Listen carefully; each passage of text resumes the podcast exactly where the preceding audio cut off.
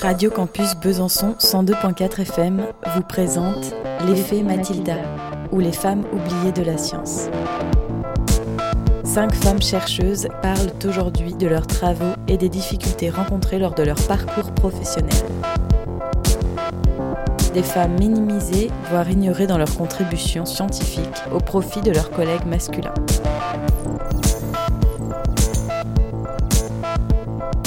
Avec Rosalind Franklin, biologiste, Trotula de Salerne, chirurgienne, Cecilia Payne-Gaboschkin, astronome, Lise Meitner, physicienne, Marianne Diamond, neuroscientifique.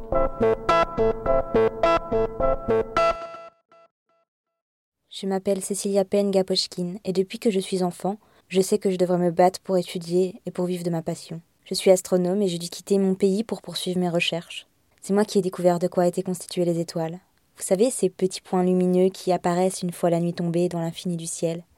Je suis née en Angleterre, le 10 mai 1900. Mon père nous a quittés lorsque je n'avais que quatre ans, en laissant ma mère seule avec trois enfants. Petite, j'avais déjà cet esprit rationnel.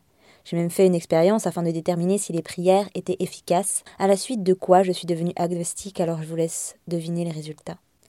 Quand j'avais environ 12 ans, on a déménagé à Londres et puis j'ai commencé à me passionner pour la botanique. Je suis rentrée à l'école Saint-Paul, une école réservée aux jeunes filles. Et puis j'ai eu une bourse d'études en 1919 pour entrer au Newham College qui accueillait les étudiants de l'université de Cambridge.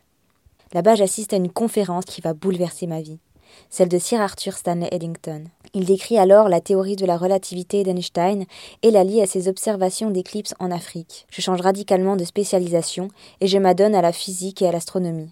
Seulement à l'époque, à Cambridge, on n'accorde pas de diplôme et encore moins de postes en recherche aux femmes. Je finis malgré tout mes études en 1929 et je pars pour l'observatoire de l'université d'Harvard grâce à la bourse Pickering. J'étais la deuxième femme à l'obtenir. Une fois là-bas, mon directeur de recherche est Arlo Chaplet et je lui propose de travailler sur les spectres des étoiles.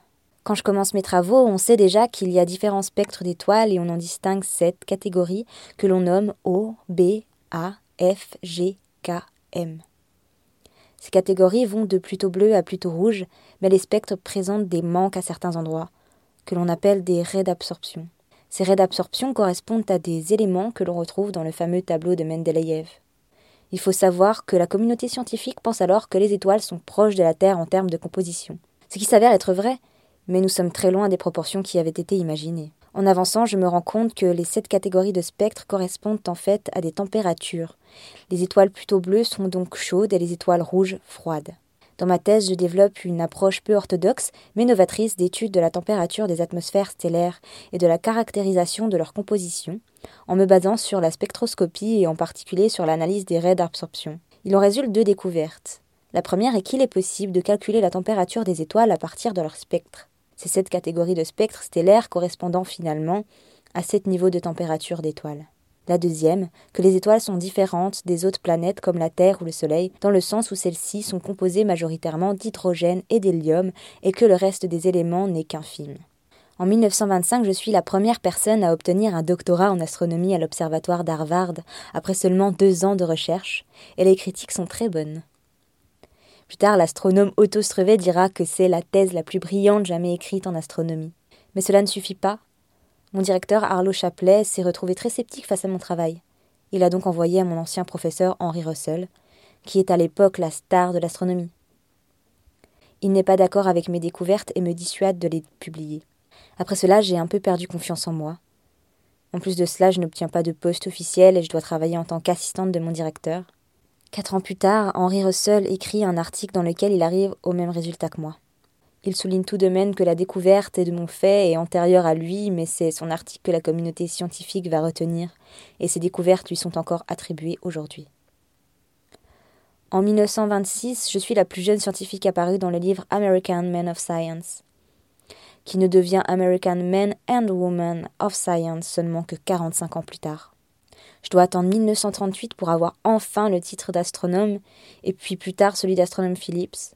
Aucun des cours que j'ai donnés à Harvard n'apparaissent dans le catalogue de l'université avant 1945. En 1956, je suis enfin nommée professeur car Arlo Chaplet est remplacé et je deviens la première femme à diriger le département d'astronomie de l'université. Je suis principalement reconnue aujourd'hui pour les recherches et les découvertes que j'ai faites avec mon mari Sergei Gaposhkin, avec qui j'ai travaillé sur les étoiles variables, dont la luminosité fluctue. L'époque dans laquelle je suis née laissait peu de place aux femmes, dans les études supérieures et encore moins dans les sciences. Malgré mon genre sous-estimé, j'ai été membre de la Royal Astronomical Society à 22 ans. L'année d'après, de l'American Astronomical Society. J'ai traversé l'océan, j'ai travaillé comme assistante pendant 13 ans avec un salaire médiocre. J'ai cherché, j'ai appris et j'ai écrit. J'ai résisté.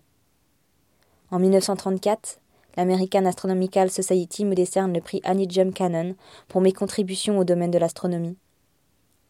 Je me suis mariée, j'ai eu des enfants et j'ai continué à exercer en tant que professeure et chercheuse, bien que cela ne soit pas dans les mœurs.